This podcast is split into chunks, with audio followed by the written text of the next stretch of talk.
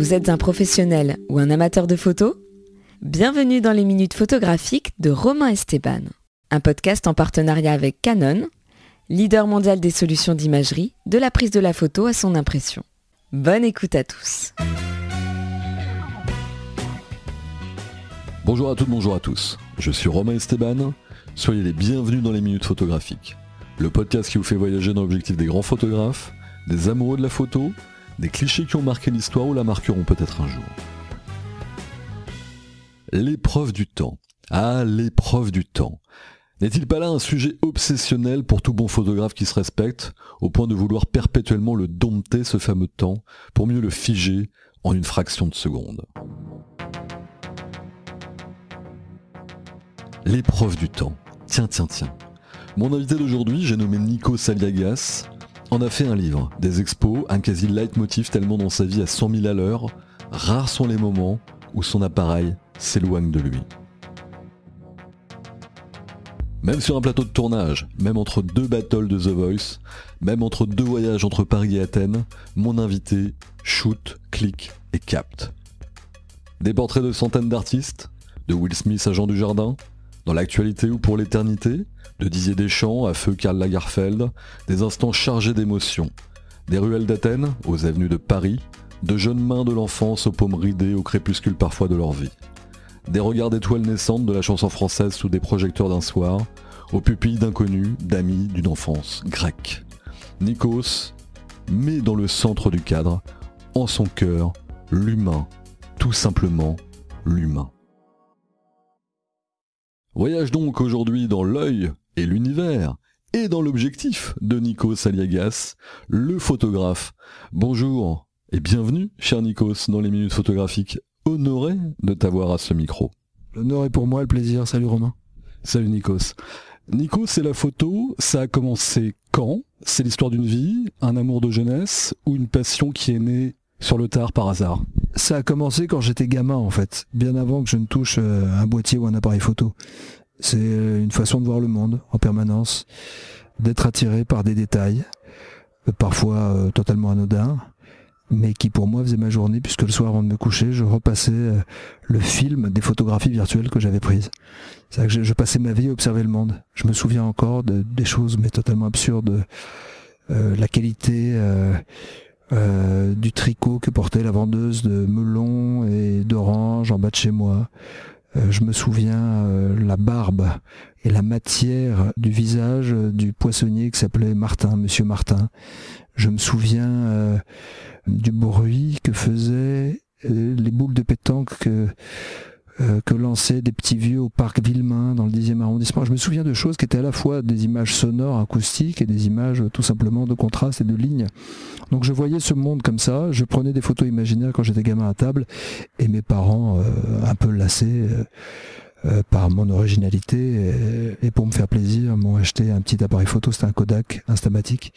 Et c'est comme ça que j'ai commencé à faire des photos, souvent des pieds, des mains, des choses qui n'étaient absolument pas intéressantes, mais qui pour moi avaient du sens. C'était comme une sorte de chemin euh, secret avec euh, des petites pierres que je semais par-ci par-là comme le petit poussé pour ne pas me perdre en chemin. Donc c'est quelque chose qui vient de, du subjectif certainement, de l'imaginaire beaucoup, et finalement d'une autre façon d'interpréter la réalité. Le petit poussé, c'est semer des cailloux à travers euh, les années, les dizaines d'années, le temps qui passe. 99,9% euh, de tes photos sont en noir et blanc. Le temps, l'épreuve du temps, ça se capte et ça se dompte mieux en noir et blanc qu'en couleur. L'épreuve du temps ne se dompte pas, puisque c'est le temps qui décide.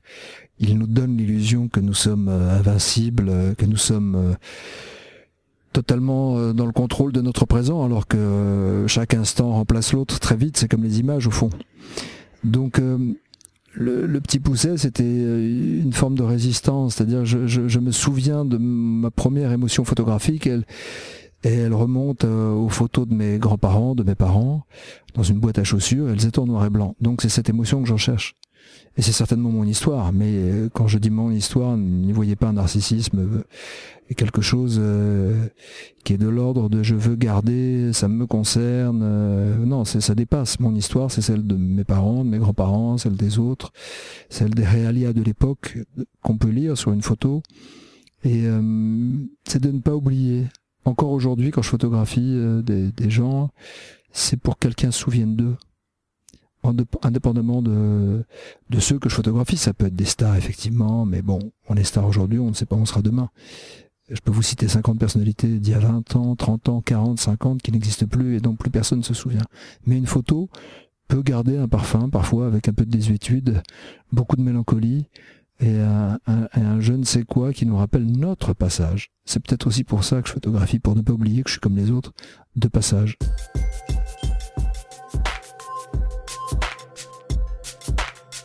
Le passage, chez toi, c'est parfois une vie à 100 000 à l'heure. Euh, justement, il y a la télé, il y a eu la radio très longtemps, il y a les plateaux, les tournages, les scènes devant un public. Parler, convaincre, parler encore, encore. Euh, derrière et devant un objectif, souvent le silence est d'or si la photographie ne parle qu'à travers le regard de ceux qui la regardent, la photo c'est finalement un des rares langages universels, ça se parle dans toutes les langues, ça se regarde euh, avec n'importe quel yeux, quelle que soit euh, notre position, là où on est, quel que soit l'âge. Je ne sais pas si ça se parle dans toutes les langues, mais ça se comprend dans toutes les langues. C'est-à-dire qu'une photographie euh, d'un photographe asiatique, africain ou latino-américain dont je ne parlerai pas la langue, dont je ne saurais absolument rien, me permettrait d'une étrange façon de savoir ce qu'il a au fond de lui. C'est-à-dire que je ne sais pas où il est né, je ne sais pas euh, qui il est, combien il gagne, je ne sais rien, mais je sais ce qu'il pense. Ou plutôt, je sais ce qu'il ressent. Et pour moi, la photographie, elle ne passe pas par une logique euh, nécessairement euh, cartésienne ou méthodologique. évidemment, il y a des bases. Il y a une façon de photographier, il y a un cadre, il y a une lumière, il y a une vitesse, et une ouverture. Mais au-delà de ça, ce que je ressens, c'est l'émotion. On peut ne pas aimer les gens et ou avoir des a priori sur les uns et les autres, et puis finalement quand tu vois la photo, tu te dis mais un mec qui a pris cette photo peut pas être ce que vous me dites monsieur. C'est qu'à un moment, euh, la photo elle ment pas, elle dit tout, elle cafte tout, si je peux utiliser un terme euh, cher à mes enfants, elle balance tout. Et euh, ce que je recherche quand je photographie, d'abord c'est de me faire tout petit, me mettre au service de l'image, et de quitter cette vie à 200 à l'heure où effectivement bah, je suis pris dans un pas un engrenage parce que c'est du plaisir, mais euh, je suis pris dans une réalité qui fait que je, me suis devant l'objectif très souvent. Mais mon intimité, ma liberté, c'est d'être derrière l'objectif et de raconter d'autres histoires, de me perdre dans un village euh, grec cet été à Sifnos ou à Missolonghi chez moi et de redécouvrir un angle et un coin face à la mer que je connais par cœur, qui est dans mon ADN, que je connais depuis que je suis né. Et à chaque fois, je le découvre différemment parce que la lumière n'est jamais la même parce que le passage justement aussi bien des humains de la nature, du temps qui passe, euh, de la roche qui s'effrite, de l'eau qui change de couleur, te rappelle que tu as un milliard de possibilités pour photographier la prochaine image qui arrive dans les secondes à venir. Donc chacun la verra différemment. Pour moi, c'est un équilibre, certainement. C'est d'une certaine façon une catharsis aussi, me dire que je passe de cette vulnérabilité dans l'hyperexposition, dans l'exposition, à essayer de retenir le temps à travers les autres. Et euh, ça me protège quelque part d'être derrière un objectif.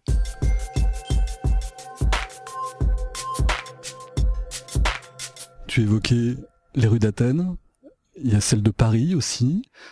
Tu le disais aussi tout à l'heure, on a eu des centaines de stars, on a vu des centaines de stars à travers ton regard, à travers ton objectif. C'est jamais facile quand on est photographe, et je sais de quoi je parle, de retenir une image. On sait que c'est un tout, il y a eu un shooting, il y a eu une émotion, il y a eu une lumière, il y a eu un moment qui nous rappelle des fois nos propres vies. Euh, concrètement, si tu avais un souvenir marquant d'une personnalité, d'une rue, d'un enfant, peu importe, qui vraiment c'est une image qui te revient très régulièrement en mémoire parce que elle était un peu peut-être la quintessence de ce que tu aimes faire en photo. Ça serait laquelle cette photo-là? C'est difficile parce que c'est comme si on doit choisir ses enfants. Lequel on aime le plus, on ne sait pas. On les aime les deux autant. Ou si on doit choisir ses parents, on aime ses parents. Pour moi, ça joue dans une dualité permanente. Par exemple, la Grèce, la France, ma fille, mon fils, la lumière, l'ombre. Je ne peux pas choisir, mais je vais vous raconter une histoire qui m'est arrivée il y a euh, à peine un mois.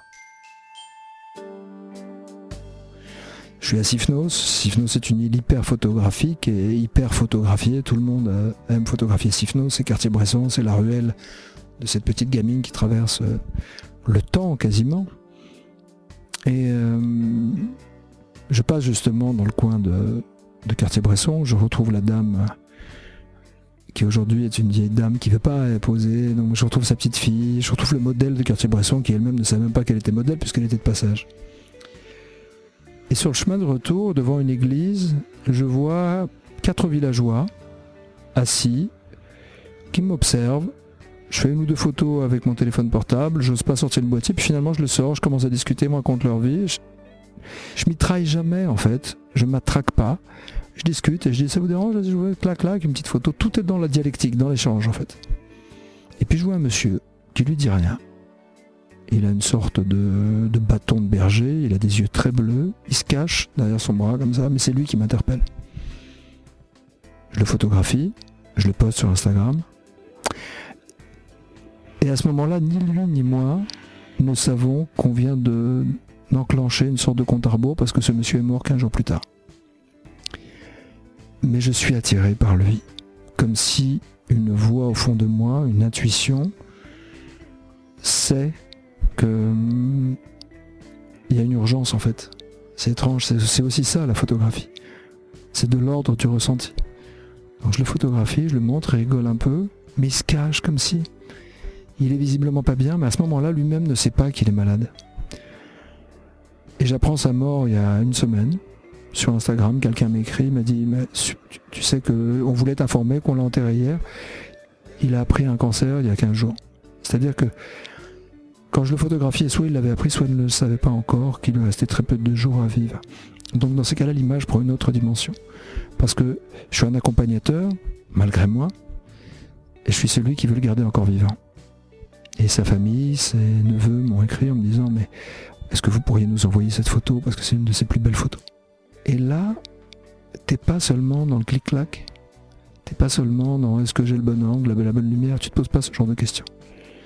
T'es juste le témoin d'une vie d'un homme que tu honoreras pour toujours parce que tu vas regarder une image de ce monsieur qui n'avait rien demandé, qui vivait juste dans son village, au perché sur l'île de Sifnos en mer Égée.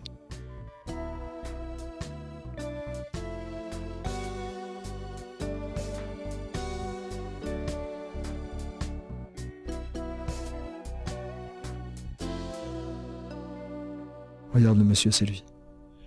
Ouais, je l'ai vu. Vous pouvez découvrir cette photo hein, sur sur l'Instagram de, Nico, c'est partout ailleurs. On est voilà, si on doit décrire cette photo, elle est. Elle date du 11 août et c'est un monsieur qui porte une casquette sur laquelle il est marqué Sifnos. Il tient son bâton de, de berger. Il travaillait la terre en fait. Il plante quasiment dans son coude et le coude est placé de façon parallèle à son visage. On ne voit que les yeux. Et de l'autre, on voit en bas sa main qui est gonflée, qui a travaillé, qui a travaillé toute sa vie, qui est, qui est burinée par le temps, la terre et les soucis. Et, et on voit même l'heure. Il est midi moins 20. Extraordinaire. Et il était midi moins 20 dans mon souvenir. Parce que je regardais le, je regardais la lumière et l'ombre, en fait, et je savais quelle heure il était vis-à-vis par rapport à l'ombre. Étrange. Hein? Plein de symboles, plein de détails. Et pour le rendre encore plus immortel, n'oublions pas son prénom. C'est Yanis Belenios, il avait 78 ans. Et il nous a quittés il y a quelques semaines. Hommage. On a une pensée particulière pour Yanis.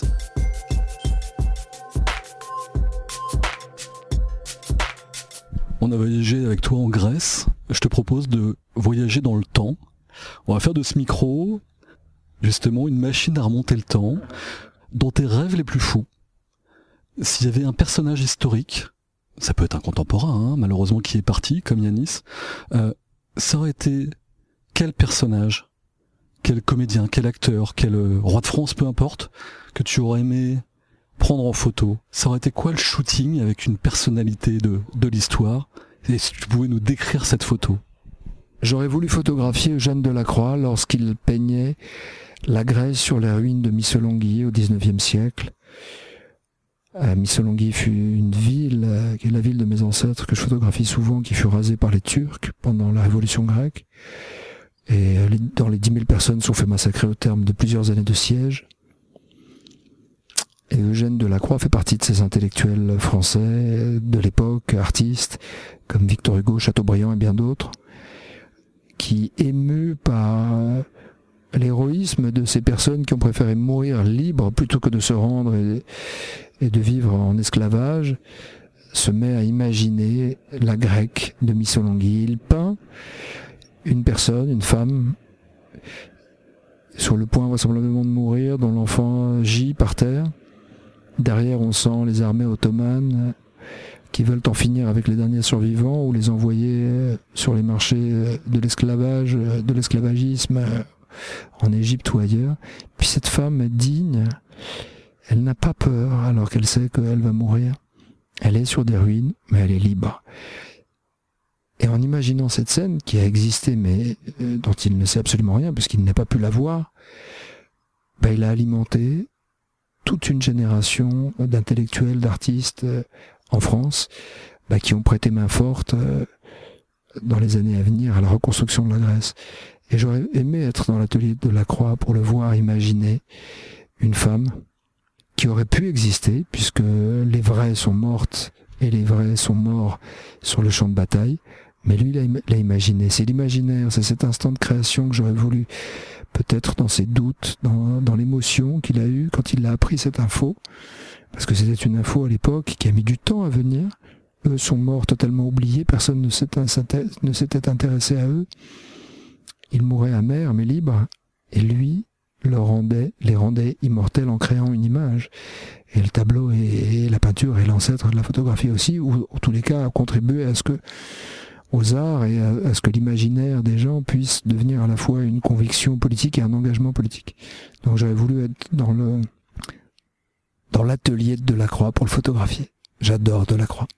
Dans l'objectif de Nico Saliagas, Eugène Delacroix, ça aurait été grand, et pourquoi pas, tiens, un jour, peut-être de, de remettre en scène quelqu'un ou une personnalité et, qu'on fasse ce shooting ensemble. Euh, pourquoi pas Pourquoi pas On arrive à la conclusion des minutes photographiques et justement, même si quelque part tu l'as déjà longuement fait, mais c'est l'heure de la minute des minutes photographiques. Je vais te donner 60 secondes, un peu plus, un peu moins, pour que tu puisses euh, déclarer ta flamme à la photographie.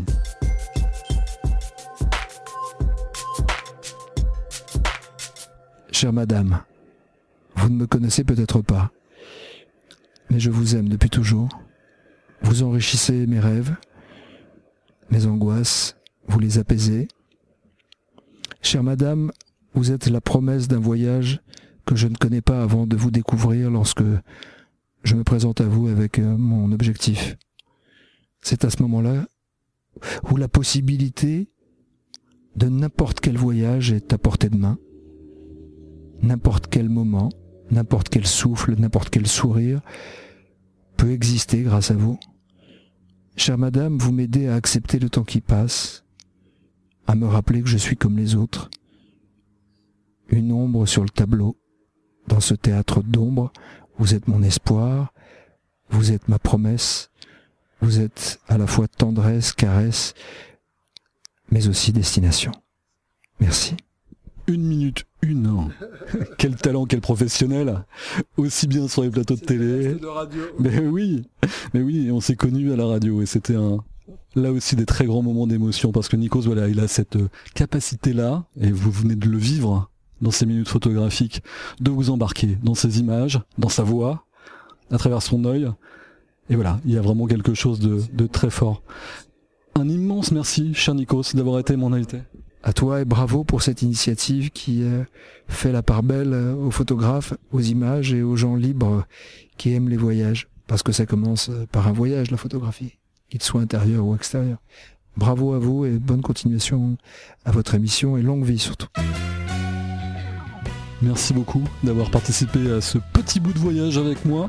Quant à nous, je vous retrouve très bientôt pour de nouveaux épisodes à base d'images, de mots, de clics dans les minutes photographique.